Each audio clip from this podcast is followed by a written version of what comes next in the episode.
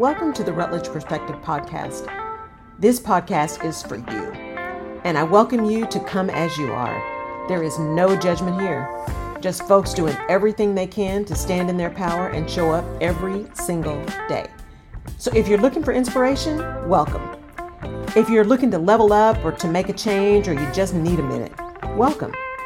And if you're looking for some perspective on your circumstances, either personal or professional, well, that's my jam. No matter why you're here, I'm glad you are, and this message is for you. Welcome to my village.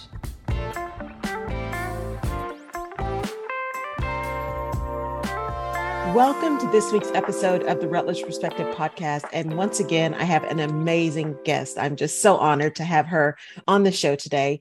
Another woman who is doing incredible work where we are in the same space, but we serve so differently. And so I think the power of having these women on my podcast is showing to all of you there are millions and billions of people out there, and there is plenty for all of us. And the way Melynda serves is just incredible. So I'm going to introduce you really briefly briefly to my guest, Melynda Benlemlih, and then we're going to get started on our conversation. So, Melynda has worked in human capital and organizational development for over 20 years, and she specializes in strategic planning and communications, performance and effectiveness, and change management and leadership development. She also has a working knowledge of Mandarin Chinese and Moroccan Arabic, which is just incredible. So, I'm going to give you guys her whole bio when you read the show notes, but I want to take the time to really get into the conversation with her. So, Melynda, welcome to the Rutledge Perspective podcast podcast. Thank you, Laurel. It is great to be here. And I just have to say, when I discovered your podcast and I started listening to your episodes, I really felt a kindred spirit with the way you do your work and just some of the things in life that you talk about. Um, so I'm just really pleased to be here. Yeah. Thank you. Thank you so much. Yeah, it is, it has become something that I love. I never would have thought about it, right? that I love right. to do. So, and I love talking to amazing women. And so where I'd like to start is here. So tell people a little bit about more about what you're doing now. And then I want to dive into how you got there. Love that. Yes. So, right now, and now being kind of coming out of the pandemic, right? right. Um, I've had 20 years of training and development, human capital, kind of morphed into strategic planning. Mm-hmm. Um, and then once the pandemic hit, all my clients uh, were really frustrated with the quick go to work from home and now transitioning back to the workplace. And a couple years ago, you know, George Floyd, and we have DEI on the horizon again, and which seems yes. like a pendulum that swings. And I just started asking my clients, how can I help? Yeah. And over yeah. the last two years, really being responsive to that, developing online you know hybrid training courses mm-hmm. um, doing some dei and employee engagement consulting projects um, now more recently being back in person yeah. facilitating leadership team retreats and seeing everybody come back into the workplace mm-hmm. um, not quite knowing what that really means yeah. are we still are we shaking hands are we doing the fist bump right. there's still some uncertainty that people are working through uh, but mm-hmm. that, that that's really what i get up and do every day yeah. Yeah, yeah. Well, and you know, having doing that now, and especially getting through the pandemic, and I and I do want to dig into kind of your philosophy and how you're helping people with this whole come back to work because there was this whole big thing from Malcolm Gladwell, right, about you need yes. to be back at work that just blew up all over the place. But tell people how did you start doing this? Like, what made you decide to go do your own thing and start your company? You know, it's so interesting. Um, I started on my own after I saw the business that I was in, and I'm in mm-hmm. Northern Virginia outside okay. Washington, D.C. Mm-hmm. I always like to describe before I moved here about 17 years ago, my mm-hmm. previous life was in international higher ed. Okay. So my yes. heart is really around international, cross-cultural, you know, yeah. languages. Um, but my husband moved here for a job, and so mm-hmm. I started doing consulting around yeah. the Beltway. Mm-hmm. And one of I've never been fired before, and I was yeah. fired from a job.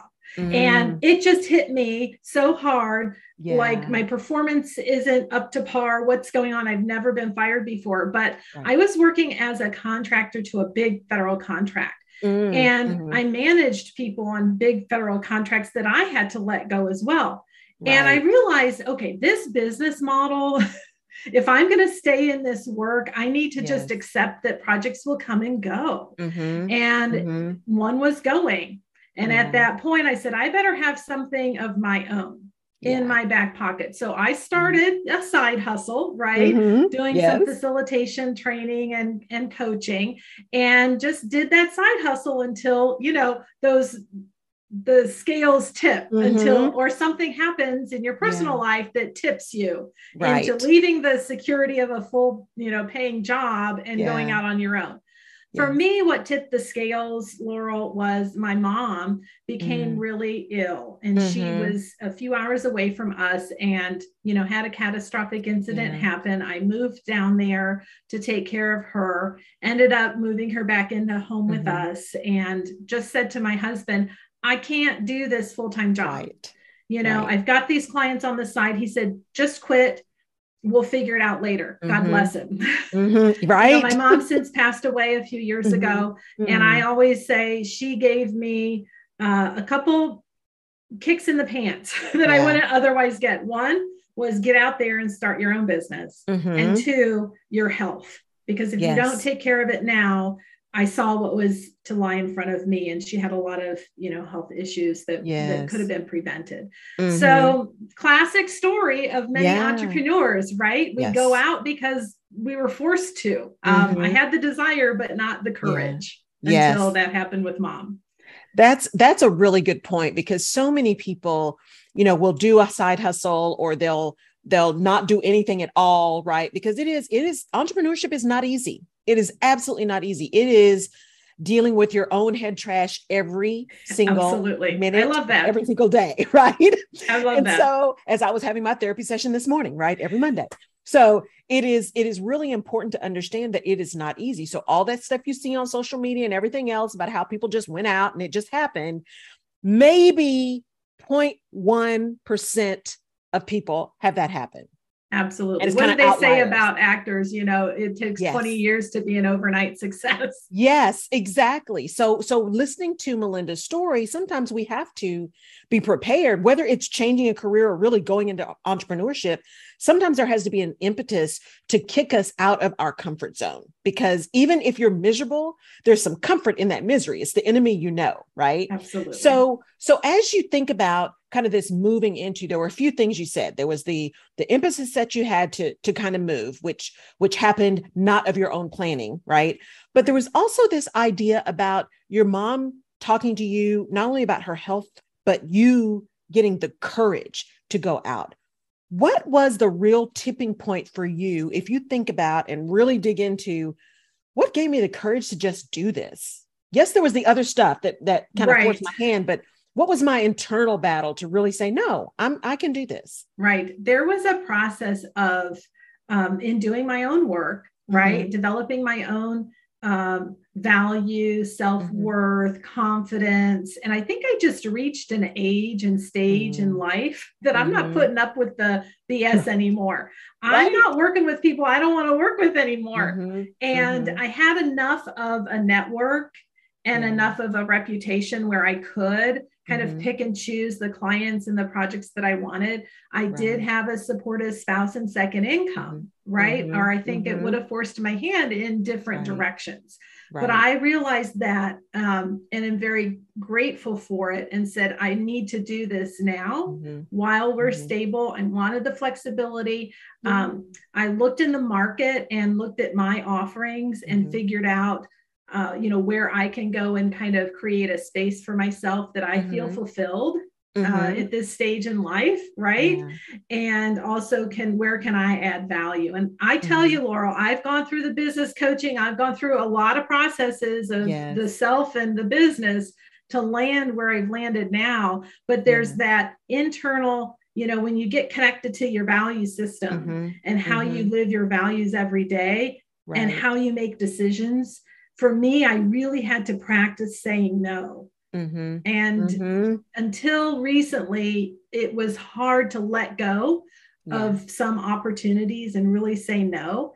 Yes. To open up the space for other things to come in. And I will tell you, as a business owner, you you probably have something similar. I have this yeah. huge um, paper on the wall for my six month plan, mm-hmm. and I put sticky notes of all the projects on it. Right. So will walk in and he'll look for the first few months and then go, and what's after that?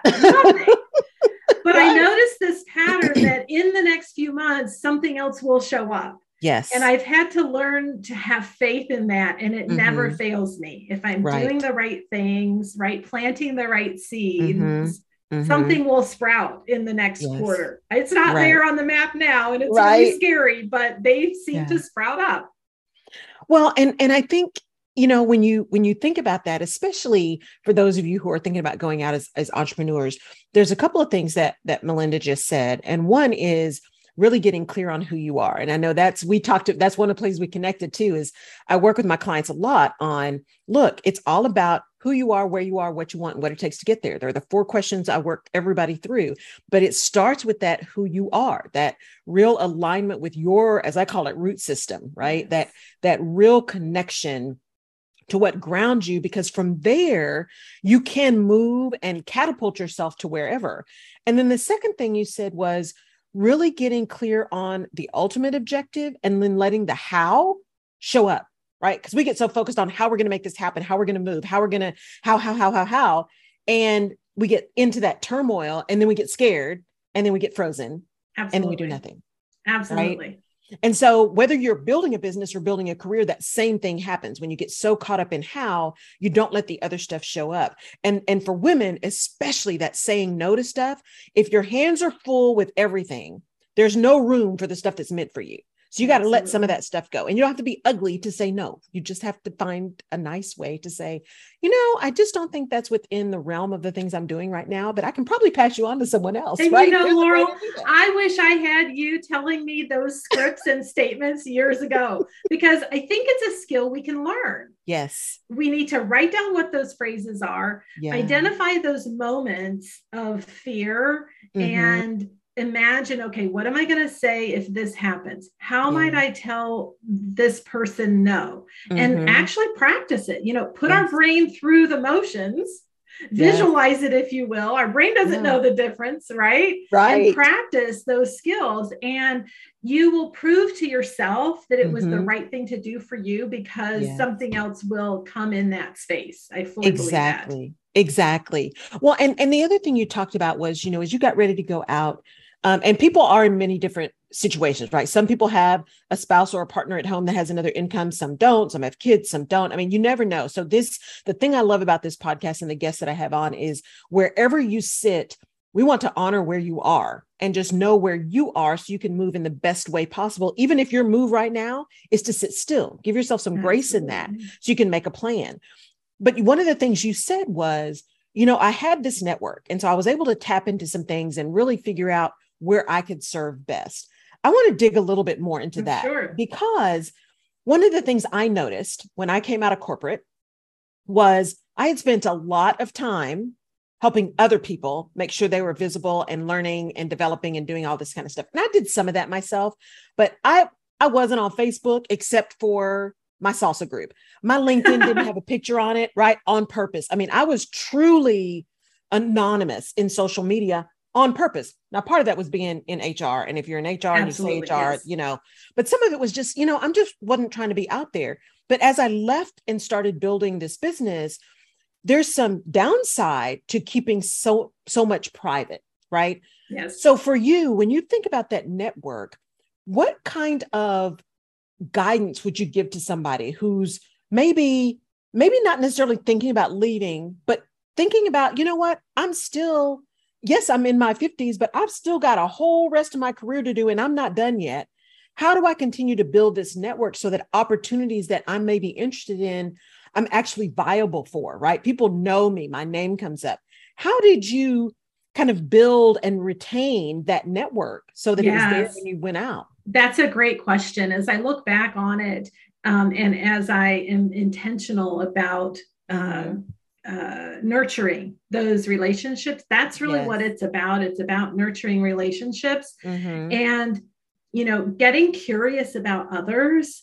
I think really helps create those bonds you know mm-hmm. what questions can you ask others and even if it's um, you know a phone call check in or um, you know maybe we have a zoom call or mm-hmm. i share an article or your podcast with someone mm-hmm. i'm always thinking about oh so and so would like this resource let me reach right. out to them or did they say that their kid was doing this thing um, it's a mm-hmm. curiosity about people first right. and foremost and i'm introverted i mm-hmm. i need somebody to take me into those networking events who can do the right. glad handing and everything right. until I get to the one or two people that I am comfortable talking with. So yes. that type of networking, it is uncomfortable for me. Yes. But I found where my introversion is my strength and how mm-hmm. I can do networking that works for me. Mm-hmm. And for mm-hmm. that, it's more on the one on one relationship building. Yes. And then I'm starting to kind of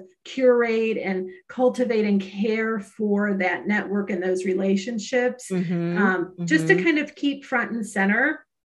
And uh, then I started asking those questions What do you yeah. need more of? How right. can I help? Mm-hmm. Um, and people really appreciate that if you've kind of laid a foundation of care mm-hmm. right and trust in your network and then you mm-hmm. can be mm-hmm. curious and ask questions and then listen just be quiet and listen yes. and then things will pop yes. i think um, so often we have a direct goal with what mm-hmm. we want out of our network and we're hard charging in that goal yeah. right yes. where i kind of just step back and look at it as all my you, you're a gardener right it's mm-hmm. all my little flowers in my wildflower garden and i just mm-hmm. want to get in there and tend them and cultivate them right. right, and then i kind of see what happens from there mm-hmm. um, so i found that um, you know i'll have a few folks say you know this is really what we're struggling with right now and right. especially as you're not quite sure what you might be putting out into the world when you can mm-hmm. listen to where the mm-hmm. need is yes you'll craft something that that fits yes. you and fits them too I love that because I, am an introvert as well and an empath. So I absorb all that energy. And the worst thing you can do for me is to send me to some of those networking things. I don't do idle chit chat at all. Right. And and I remember I have a good friend named Hong Bauer. Um, she owns Ethos Consulting, and she's just incredible. And one of the, she's introverted too, very introverted, and has an incredible business now, an executive search business. And mm-hmm. one of the things she talked about is she said, Laurel, you know, I have to walk into every one of those situations. And the question I have in my mind is, is there someone in here that I can serve? Yes. She said That's just one person. Perspective. How do I meet the one person that I can serve? And and and that resonated with me too because for me it's all about service, right? Because when you are serving, prosperity comes. So if you lead with service as opposed to lead with revenue, the yes. revenue then comes. Now, you have to be mindful, right? And because you can't save your way to prosperity by any means, eventually you have to pay a bill, right? So you do have to be mindful, but there's a a, a, mindset that is focused on service that I think helps bring some things in. You know, I'm glad you said that. Um, a, a, phrase that I landed on for myself, and I've also used it with some of my clients who want to do bigger and better things mm-hmm. that feel risky, is mm-hmm. you know, people have need what you have. Yes. And sometimes when I want to challenge someone, I'll say, Who are you to hold mm. back on your gifts that other people right. need? right. Right? And right. so that that gift of service and you know don't wait another day. Right. Right. People need what you have. Exactly. And even if you're in corporate people need what you have. And so we often get especially especially in very old been around organizations right um it's there's a very real solid culture that many of them are trying to change yes. that often makes it very difficult for people to show up and serve with all of their gifts and bring all of their gifts there because they don't necessarily fit the mold right their idea yes. isn't what they've always done and you will run up against those things that say well yeah we want people in here who have different ideas. And then once you get there it's like oh we've never done it that way or we haven't seen it so that can't be possible. Exactly. and so even in those situations you know don't be so quick to undermine your own gifts. Find that way to have the conversation that is heard. And part of that is what Melynda said is being curious. You know, I ask the questions I ask because I'm genuinely curious about what people think, about what they feel, about how their, their perspectives are different than mine. And that genuine curiosity enables you to create really great relationships, professional and personal, right? You don't have to be best friends with everyone, but there's a connection that's created through that, through that curiosity that is very, very strong and very foundational in moving you forward whatever your ultimate goal is. Absolutely. Haven't you mm-hmm. found that when you question people, it's almost like you have an opportunity to influence how their brain is yes. working? You know, just asking a question. You might not get the answer or even the result that you want right. with someone who might be a little more traditional or right. maybe afraid to do things mm-hmm. differently than the way mm-hmm. we've always done it. But just asking a question yes. And letting that ruminate in someone else's brain might be a gift for them that they might not have thought of, of uh, your perspective before. Yes exactly. And sometimes you get to to ask people questions who've never been asked. Yes. who've been walking around with all these great ideas these great thoughts these great perspectives and no one has ever asked them. It's like facilitation 101 the first person you focus on is the one who's not said anything Absolutely. Right? It's yes. not the people that are talking all the time. Yes. right? Yes. It's the ones it's the quiet ones. Quiet. Yes, it's the ones who are quiet because one, you don't know if really they're just uncomfortable, but sometimes they know something or see something that nobody else sees that could be a turning point for that entire organization. You're absolutely right. So you want to draw that out. And so, so Melynda, then thinking about kind of how you work with people and how you move them forward and this whole idea of networking curiosity you know one of the things that's happening right now and we many of us saw this this big backlash from malcolm gladwell who is who i'm a huge fan of yeah. who said it's time. Everybody just needs to go back to work. It's not productive to be working at home blah blah blah blah blah blah blah blah blah and people just lost it right? Yeah. um, because i think typical of us we have swung the pendulum so far that we have a hard time getting back to the middle.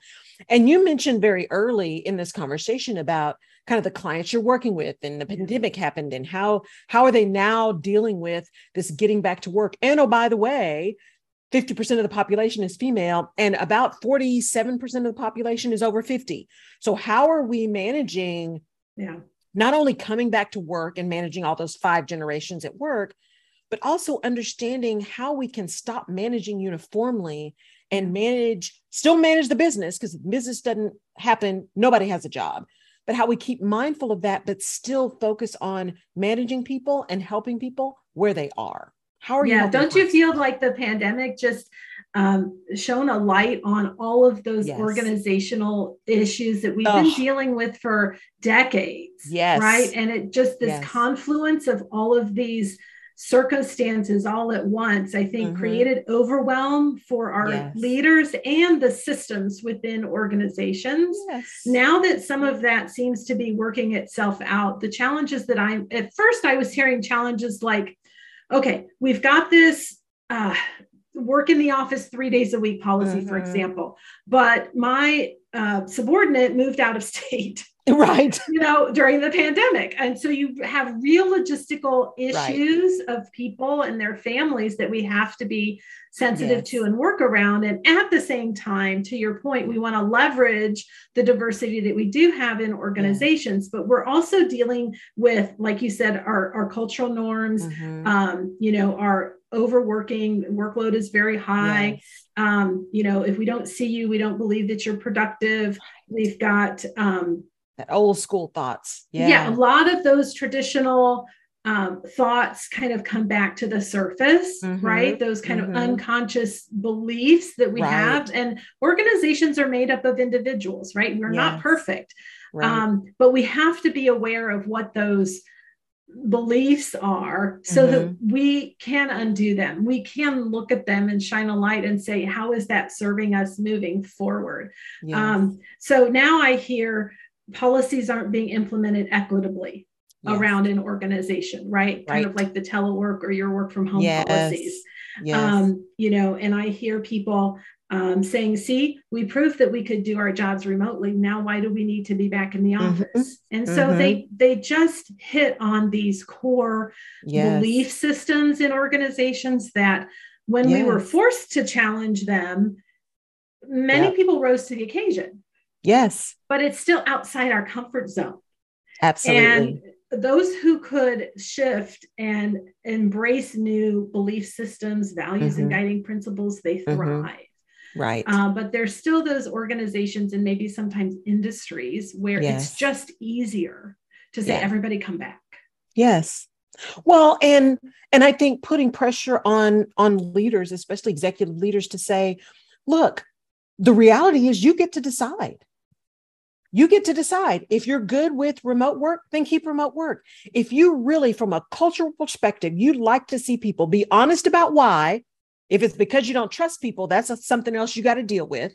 But if you really are a creative organization that feels like being in rooms, throwing stuff up against the wall just gets you the best kind of thing. Like you're tired of the whiteboards on Zoom and all of that, that you you understand the value, but you really like that that togetherness. Just own that and be okay and understand the ramifications in the marketplace. Because again, there are millions and billions of people. There are also people who please get me out of my house and get me back to an office. Absolutely. Really we need clarity right? Yes. We need to identify what it is, yes. be clear about it, yes. be okay with that. And we all have choices. Now, what's happened to some people is that the the clarity, the definition of the job kind of changed on them. Yes. Right. Um, but if there's a business case for that, then leaders mm-hmm. need to kind of claim it. Yes. Right. And maybe you can move people over a bridge or to close yeah. a gap in that. Right. Um, but we have to be clear, uh, be accountable, and just kind of call it what it is. Now is yeah. the time to lean into difficult conversations. Yes. Um, yes. You know, have you have you heard of organizations and teams that okay, now we have to be back in the office, so we all come into our office, shut the door, and get on the Zoom meeting. Exactly. There are other people who are on their yes. telework day. Right. Right. So we're still figuring yeah. this out, but I love yeah. your example of yeah. when we are in the office together, it's we need to have purpose. Yes. And everybody complains about too much email, uh, meetings that aren't exactly. productive. Now's the time. Let's, it's okay. Yes. Right. Call, call a timeout on that weekly meeting for a month. Zoom fatigue. Let's see yes. if we missed it. Yes. If there's something we miss, we'll add it back in. Right. But right. we've got to have the courage to mm-hmm. to experiment a little bit, give each other grace until we yes. find what works. And it might not work for exactly. the whole organization. It might just work team by yeah. team. Exactly. Exactly. And you know, and that and that piggybacks into this whole idea that we're seeing now and you you and I've been around long enough to know this but we're seeing this whole quiet quitting. You know, people yes. are quiet quitting. I'm like, you know what? We call that retirement in place. Has been around for decades. There are a lot of people who only do what's in their job description. Yes. Why do you think most job descriptions now added and other duties as assigned? That's why that happened, right? This is not new. It's just all of a sudden somebody coined a term and now we're all up in arms because people aren't doing more. Let's talk about the reality of that, which is, you know, we had that big recession in 2007, mm-hmm. 2008. We let people go. We had one person doing four jobs. Then we kind of ramped up a little bit, but because we we're capitalists, we didn't actually put more money back into hiring more people because, you know, that wasn't going to help our bottom line or the shareholders. We didn't do what we said we were going to do. Yeah. So people got used to a little bit more expanded, right? Then we started adding people because we were doing pretty good. We started adding more people. But now with the pandemic, so many people quitting again. You got more people doing four jobs. Now all of a sudden, oh my God, people are quitting. Nobody wants to work. Stop. Nobody Stop. wants to work four jobs anymore. Exactly. Exactly. It's like, as you said, and I say all the time too, get clear. Let's just be real. Let's just be real. When we have someone who is, I mean, because there's so many spectrums, right? When you're talking to employees and you're talking to businesses. On the employee side, you can decide if and how and when you show up. You can absolutely make those choices. You are not free from the consequences of those choices depending on yes. the culture that you're in. Yes. Employer, you absolutely can make those determinations. You can decide you're going to have this one job that used to be done by 20 people. Now you're having two people do it. You can make that decision. But when your turnover is over, you're not free from the consequences of that decision. Okay. So it's like, how, how do we get, and how do you, as you're having conversations with your, your mm-hmm. clients, how do you have that conversation between employee and employer to say y'all we we all just need to get real and some things are going to be great some things are going to be bad but until you have your own business you're going to have to deal with something that's not yours right That's so right. How do you come together? That's right.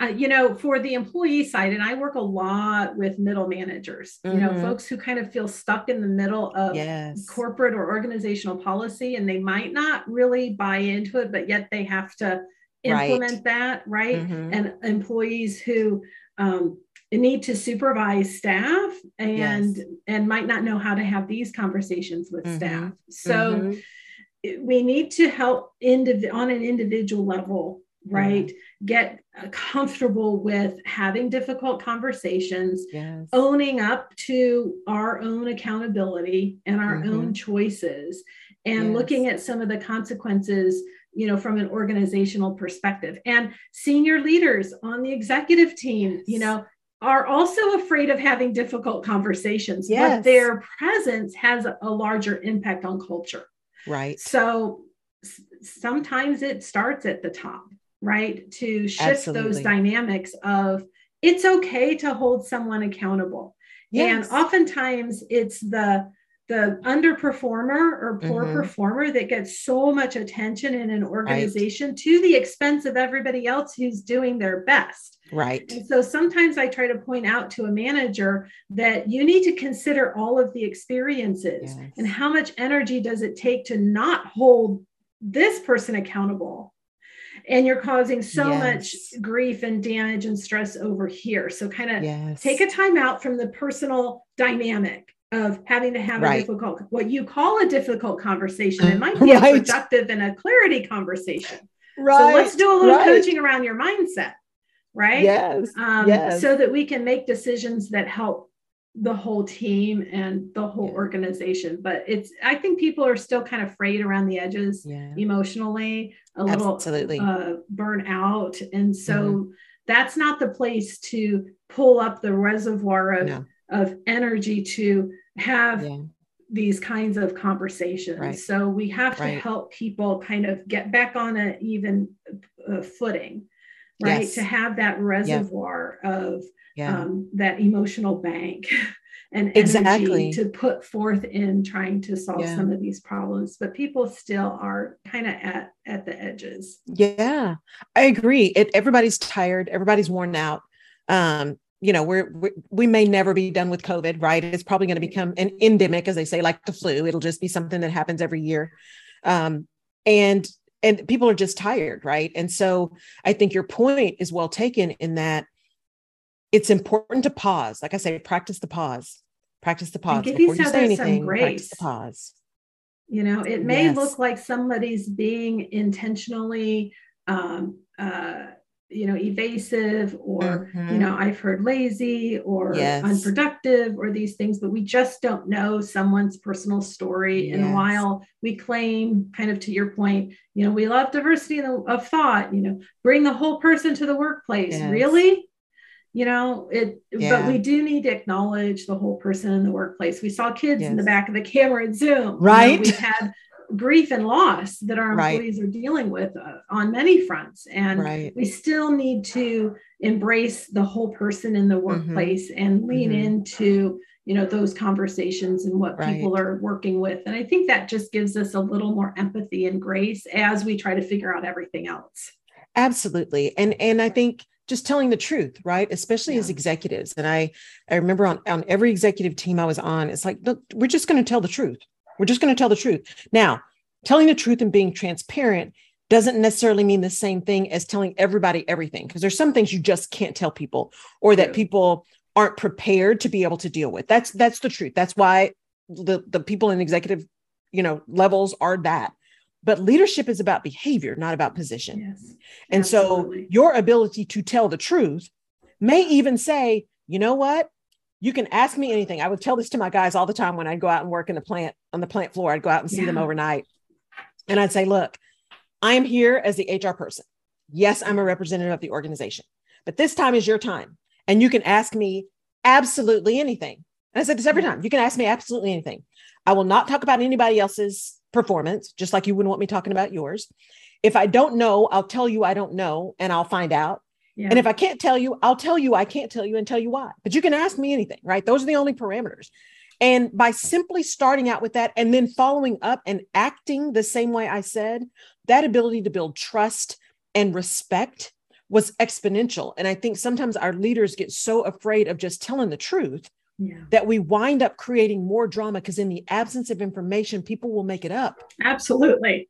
Absolutely. Well, and I love your perspective as a as a leader in HR and human capital because you know, while we've acknowledged that healthcare providers and teachers, you know, and and other professions mm-hmm. have been on the front lines during the pandemic yeah. within organizations, HR people have been on the front lines, yes. right? Yes. From how to create a sanitary workplace to mm-hmm. managing this telework policies and right. even the technology sometimes. Um, they're my peeps. I have a special place in my heart for. HR folks who've been on the front lines over mm-hmm. the last few years. And um, uh, Uh, trying to bolster them as well. And so, you know, if I could turn the question in the interviewing back on you, you know, right. I would be real curious in how how might we create more care and feeding in the HR right. profession right now.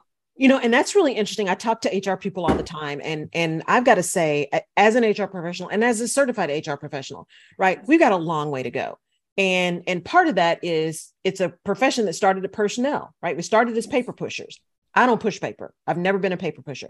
We need to stop allowing ourselves to be paper pushers. That's number one. Number two is of any place in the organization, any place, and I really mean any place, HR is the place that if you do not have courage, I need you to find somewhere else to be. Because not only do you have to be able to tell employees the truth and tell them things that they may not like, you have to speak truth to power as an HR person. HR people, we don't own culture. We do not. We absolutely do not own the culture of an organization. What we own is the responsibility to give the leaders in the organization and employees the tools and the tips and the guidance they need to ensure that their behavior and their actions and their words yes. align with the culture that they say they want to create. That's what we own. And so in order to do that, you have to have courage to say no. You have to have courage to say, you know what, this is what we said, but this is what we did. We have to have courage to say, we're not putting that communication out. We are absolutely going to say what happened and what we're going to do about it. We're going to own it. And so I think that care of HR is not only about self care and understanding that HR people are employees too, but HR people, you got to start being grown folks. You got to start being knowing as much about the business as the business people, if mm-hmm. not more. Mm-hmm. And you've got to be willing to have, talk about difficult conversations. You've got to be ready to have clear conversations. Mm-hmm. Clear conversations. Because I think to your point, Melynda, we call it difficult and now everybody shies away. It's not about the difficulty, it's about the clarity. Absolutely. It's about the clarity. And so if we are willing to have clear conversations, what we're doing, why we're doing it. So even if people don't like it, at least they understand why, when it's going to happen, what we're going to do to combat something, owning when something didn't go well and how we're going to do it different. Why are we changing benefits? Why are we having people come back to work in the office? Why do some people get to come back and other people don't? Saying the things that we need to say in a way that is transparent, again, not talking about everybody's issues because you can't, but in a way that is transparent and clear can go such a long way towards not only relieve, alleviating the stress for the HR person, because you've been really clear, right? Yes. You don't have to own yes. anybody else's stuff, right? You got enough stuff of your own that you I have. think that's really important to clarify that. Yeah. Um, you know the role and i often look at at hr function and individuals as being kind of the heart of the organization mm-hmm. but the mm-hmm. way that you describe it is really like yeah. putting a mirror up to the organization in a careful and empathetic way. Yes. And having the courage to say, Do you see what's happening here? Yes. How might we add more clarity to this? And that exactly. takes a lot of courage. Um, but I think that's the role that's really pivotal because it touches yeah. on strategy, it touches on communications, right? It really yes. is kind of interdisciplinary um, in it the is. role that you see yourself. And others might not see you that way, but we've got to to yeah. see ourselves that way. And I think others don't see HR that way because HR hasn't been that way mm-hmm. for decades, see, yeah. right? HR has been the benefits people, the payroll people. Oh, or by the way, call HR because now I'm having a difficult conversation that yes. I should have had six months ago and I didn't yes. want to. So now it's blown up, right? The cleanup. That's yes. what it is. HR tends to be cleanup. And, and I think one thing that came out of the pandemic is number one, yes, some burnout. Um, absolutely some burnout trying to figure out how to navigate all of this with how are we going to talk to people and how do we make sure that these managers who were poor managers before the pandemic got to be worse when you have to manage people remotely and vice versa right some excellent absolutely. ones became yeah. invaluable during the pandemic yes having to manage through all of that it as you said it brought everything to the forefront and so one one thing at a time yeah. one thing at a time. You cannot change a culture that's been around 150 years overnight. You just can't. It's like turning the Titanic. You can't. But what you can do is have really candid conversations with the leaders of the organizations, with the owners of the culture around where they want to go, right? Kind of the work that you're doing with people, Melynda, around where is it that you're trying to be and how do we get really clear on that so we can move you into action? Right? You know, and I love how you said that because you and I both garden and yeah. um, uh, I love metaphor, and I've been yes. using this kind of garden metaphor um, for a while and mm-hmm. just helping people understand, you know, and I use it for myself. What seeds yeah. do you want to plant? Yes. You know, what weeds do you have to pull? And just pause. Yeah, I love how you talk about. Yeah. you know taking the pause yeah uh, and doing maybe just a self-assessment or mm-hmm. within your team just pause mm-hmm. and do an assessment Yeah. you know what's working well that i want to yes. water Yes. Um, what weeds do we need to pull? We've fallen into a lot of bad habits. Let's yes. just fess up and say, yeah, okay, um, I want to work on pulling that weed because yep. then you give yourself space to plant some new seeds and to yes. leverage what's working well. And so, yes. you know, I kind of use the garden metaphor to do that yep. with some of my, you know, teams. Um, mm-hmm. And you deserve to just take take stock and Absolutely. also take stock of what's been working well. Absolutely. You and I connected also on this whole stop, start, continue, right? Yes, what are you going to stop? What are you going to start? What are you going to continue? Absolutely. And I, and we both use that with people, right? I always, always mix yeah. it up. I'm like, you got to stop, then you do continue, then you do start. I'm like, cause you always got to butt it up against, did we just say we're going to continue something that's connected to a stop? That's right. That's right. We're going to start something, you know? So we both use that in terms of forcing people to think through everything that you're doing. Just, just pause. Pause because you're probably doing a lot of stuff that doesn't make any sense that you don't even need to do anymore. Stop it, right? Love Give it. yourself some room. So, Melynda, as we, because we could talk about this for the next four days, right? So, as we begin to kind of wrap it up, um, I've got kind of three final questions for you. And the first one is as you went along your journey, kind of moving from this international kind of education, all of that into entrepreneurship, what was the biggest learning you had around your journey?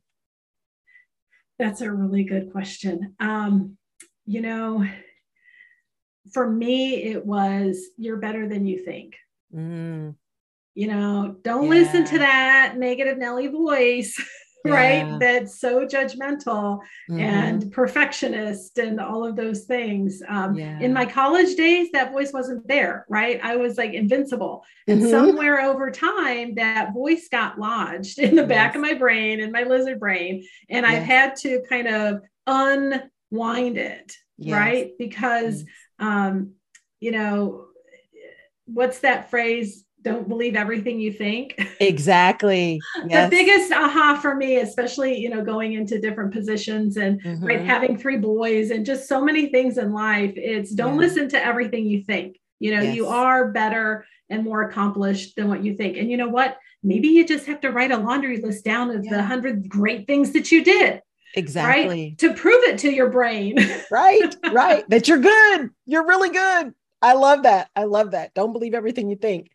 Well, and then the second question is what key piece of guidance would you give to someone who maybe is struggling with okay, what am I going to do now? There is so much stuff going on. And I may or may not have a side hustle. I may or may not love what I'm doing, but I, I know I need to do, I need to move. And I don't know what that looks like. What what is the the key piece of guidance that you would give someone who is ready to just move? Yeah, no, I think a very tactical activity would be, you know, what you and I just talked about. Mm-hmm. Some kind of take stock of yeah. where you are.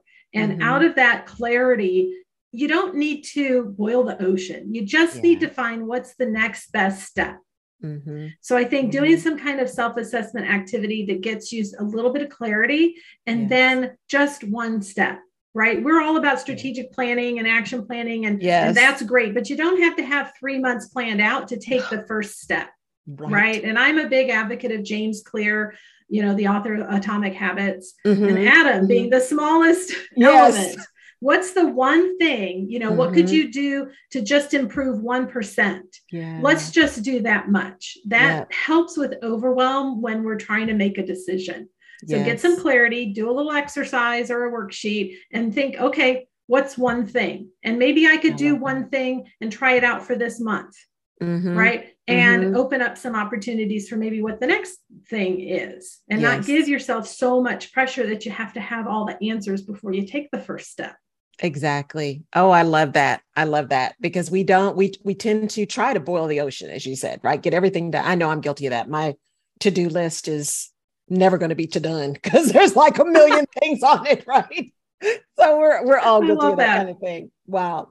So I guess the last question, Melynda, is how would someone get in touch with you? They've listened to you and they're like, oh my God, we got to find her. We need her for our organization. How would they get in touch with oh, you? Oh, thank you. You know, my business coach keeps telling me I have to be on Instagram, I have to be on social media more. And honestly, um, I'm on LinkedIn quite Perfect. often. That's my yes. kind of social media mm-hmm. place is on LinkedIn. So mm-hmm. Melynda Benlemlih, just you know, find me. Yes. there aren't many yes. Benlemlihs on LinkedIn. Right. And my website. Okay. Um, cognitiveagility.llc.com.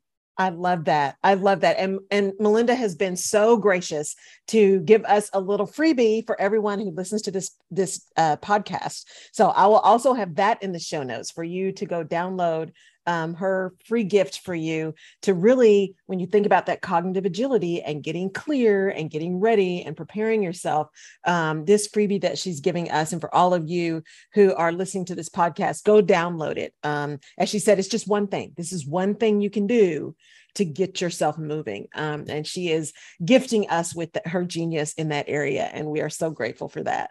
So, Melynda, I I am so thankful for this conversation. Um, thank you so much for spending oh, this I really enjoyed it. It's wonderful to talk to you. Yeah, you too. You too. It is just such a great conversation. And for those of you listening, thank you, one, for tuning in. I truly appreciate every listen, every download. Please share this. If it moved you, then I'm sure it is going to move someone else. So please share this episode for someone who you know, maybe just trying to figure out what their next step is so that they can have access to that freebie as well uh, to move forward. And thank you, as always, for tuning in to the Rutledge Perspective podcast. I will catch you each week. New episodes drop on Wednesday. Follow Melynda on LinkedIn. Go look at her stuff and follow her and, and learn and absorb and get really clear on your next step. We will catch you next time. Thank you again. Take care. Bye bye. You have been listening to the Rutledge Perspective Podcast. Thank you so much for downloading and for connecting. You can find previous episodes of the podcast on my website at laurelrutledge.com forward slash podcast. You can also find me on social media at Laurel K. Rutledge and or The Rutledge Perspective. And I'd love your perspective on the things we talk about. And if there's a specific topic you want me to cover, just let me know. And please share this podcast with someone in your village who may need this little piece of perspective today. And if you're so inclined, I would really appreciate a five star rating and review on the platform of your choice. Apple Podcasts and Spotify reviews are particularly helpful. Thank you again for listening. Take care.